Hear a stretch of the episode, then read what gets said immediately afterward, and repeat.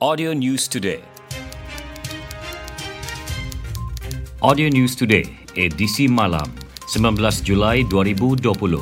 Penglibatan semua pihak termasuk pemimpin-pemimpin masyarakat, ketua kampung, Majlis Pengurusan Komuniti Kampung MPKK dan Badan Bukan Kerajaan NGO perlu dipergiat dalam usaha memberi kesedaran dan maklumat mengenai penyakit thalassemia major seterusnya disebar luas kepada rakyat di pelbagai peringkat. Menteri Kesihatan dan Kesejahteraan Rakyat, Datuk Frankie Pun Ming Fung berkata, usaha itu penting kerana Sabah kekal tertinggi bilangan kes penyakit thalassemia major di Malaysia iaitu seramai 1,814 orang berdasarkan pengumpulan data komprehensif Daftar Thalassemia Kebangsaan 2018. Justru usaha untuk mengatasi penularan penyakit thalassemia major dalam keturunan keluarga penting bagi mengelak peningkatan jumlah pesakit. Ia boleh dilaksana melalui saringan awal thalassemia sebelum melangsungkan perkahwinan. Beliau menyatakan demikian kepada media sempena program kesedaran thalassemia 2.0 dan pelancaran pelan strategik Persatuan Thalassemia Sabah 2020 hingga 2023 di Kota Kinabalu turut berlangsung penyerahan memorandum persefahaman rakan strategik Persatuan Thalassemia Sabah melibatkan Repsol Oil and Gas Malaysia Limited dan Persatuan Bulan Sabit Merah Sabah. Bangkai buaya dengan anggaran berat 350 kg berukuran lebih 4 meter ditemukan mati selepas memakan umpan pancing yang dipasang untuk menangkap buaya tersebut. Perangkap buaya dipasang sejak 8 Julai susulan tragedi seorang lelaki yang dibaham buaya di Sungai Kalabakan pada 3 Julai lepas. Dalam kejadian tersebut, mayat mangsa warga tempatan ditemukan tidak sempurna di sungai berkenaan tanpa kedua-dua belah tangan. Pegawai Jabatan Hidupan Liar JHL Tawau, Sailud Aris, dalam kenyataan media memaklumkan semasa pihaknya tiba kira-kira jam 1.30 petang di lokasi pancing yang dipasang didapati seekor buaya telah memakan umpan pancing tersebut dan menyebabkannya mati. Hasil pembedahan perut buaya menemui sisa tulang tangan dipercayai milik mangsa. Bangkai buaya telah dikubur oleh JHL dengan kerjasama penduduk kampung. Pasukan Gerakan Am PGA Tawau berjaya menggagalkan cubaan dua lelaki warga asing menyeludup keluar pelbagai barangan termasuk barangan kawalan ke Filipina menggunakan sebuah bot jongkong di perairan utara Pulau Mataking Kecil Sempurna semalam. Pegawai Pemerintah Batalion 14 PGA Tawau, Superintendent Muhammad Yaakob Murad dalam kenyataan media berkata, dua lelaki berumur 33 dan 63 tahun itu ditahan selepas sepasukan anggota PGA yang melakukan tugas op benteng COVID memintas bot jongkong terbabit yang dipercayai menuju keluar ke perairan Filipina pada 11.15 pagi. Pemeriksaan lanjut ke atas bot jongkong mendapati kedua-dua warga asing gagal mengemukakan dokumen pengenalan diri yang sah. Turut ditemui 1,530 kg minyak masak paket, 29 jerikin minyak petrol, 15 jerikin racun rumput dan 54 termos. Tangkapan juga gagal menunjukkan sebarang dokumen sah memiliki barang kawalan minyak masak dan petrol. Superintendent Muhammad Yaakob memaklumkan pihaknya turut merampas bot jongkong beserta dua enjin dan empat tangki minyak petrol dengan anggaran nilai rampasan keseluruhan RM41,369.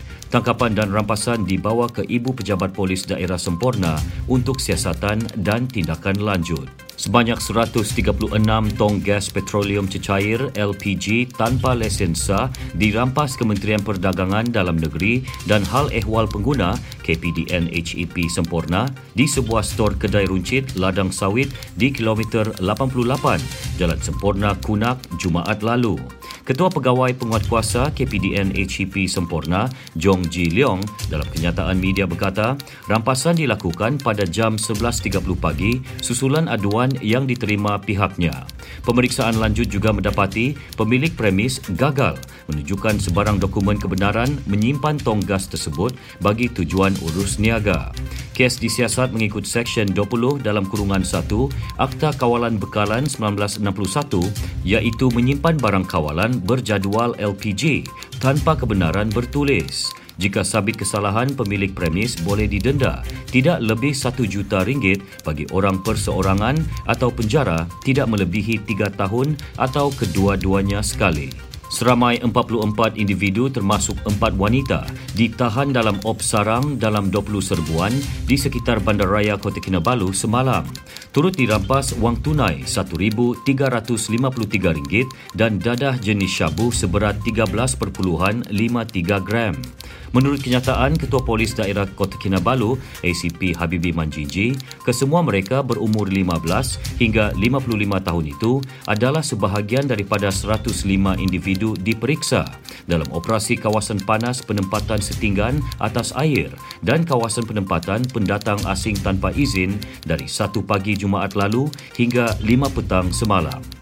Katanya tujuh individu ditahan dalam operasi itu disiasat di bawah Seksyen 39A dalam kurungan 1 Akta Dadah Berbahaya 1952. 12 individu disiasat mengikut Seksyen 12 dalam kurungan 2 Akta Dadah Berbahaya 1952 manakala 25 lagi individu ditahan di bawah Seksyen 15 dalam kurungan 1A Akta Dadah Berbahaya 1952.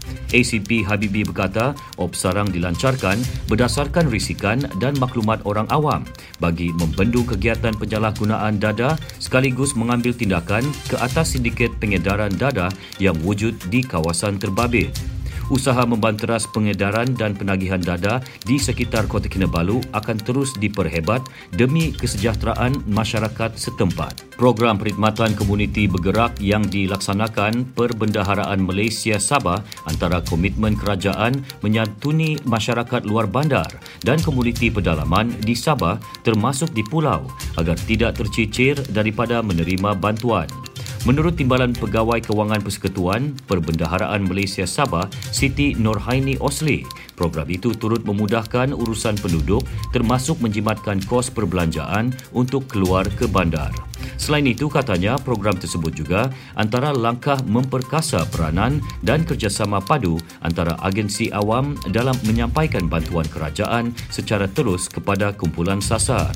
Siti Norhaini ditemui pemberita dalam program perkhidmatan komuniti bergerak di Pulau Banggi, Kudat. Dalam program itu, seramai 368 orang dari 43 kampung menerima bantuan sara hidup dan bantuan prihatin nasional bagi daerah Kudat yang berlangsung dua hari meliputi Pulau Banggi, Sibugo, Balambangan, Tanjung Manawali dan Tigaboh. Lebih 10,000 keluarga terdiri golongan asnaf dan memerlukan mendapat manfaat menerusi program misi kemanusiaan lebih 10,000 keluarga terdiri golongan asnaf dan memerlukan mendapat manfaat menerusi program misi kemanusiaan My Fund Action Sabah iaitu sebuah badan bukan kerajaan NGO di negeri ini. Ia melibatkan agihan barangan keperluan harian di enam buah daerah iaitu Kota Kinabalu, Lahad Datu, Sandakan, Sempurna, Tawau dan Keningau. Menurut Ketua Projek My Fund Action Sabah, Nur Faizatul Akma, program diadakan selepas kerajaan menguatkuasakan Perintah Kawalan Pergerakan pada 18 Mac lalu hingga Perintah Kawalan Pergerakan Pemulihan melibatkan dana keseluruhan berjumlah RM100,000 hasil sumbangan ikhlas daripada pelbagai pihak.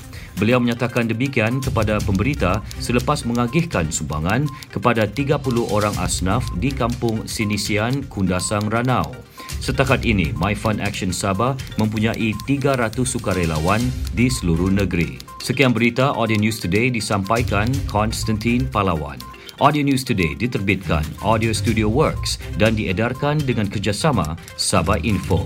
Ikuti lebih banyak berita di Telegram t.me slash Sabah Audio News Today. Audio News Today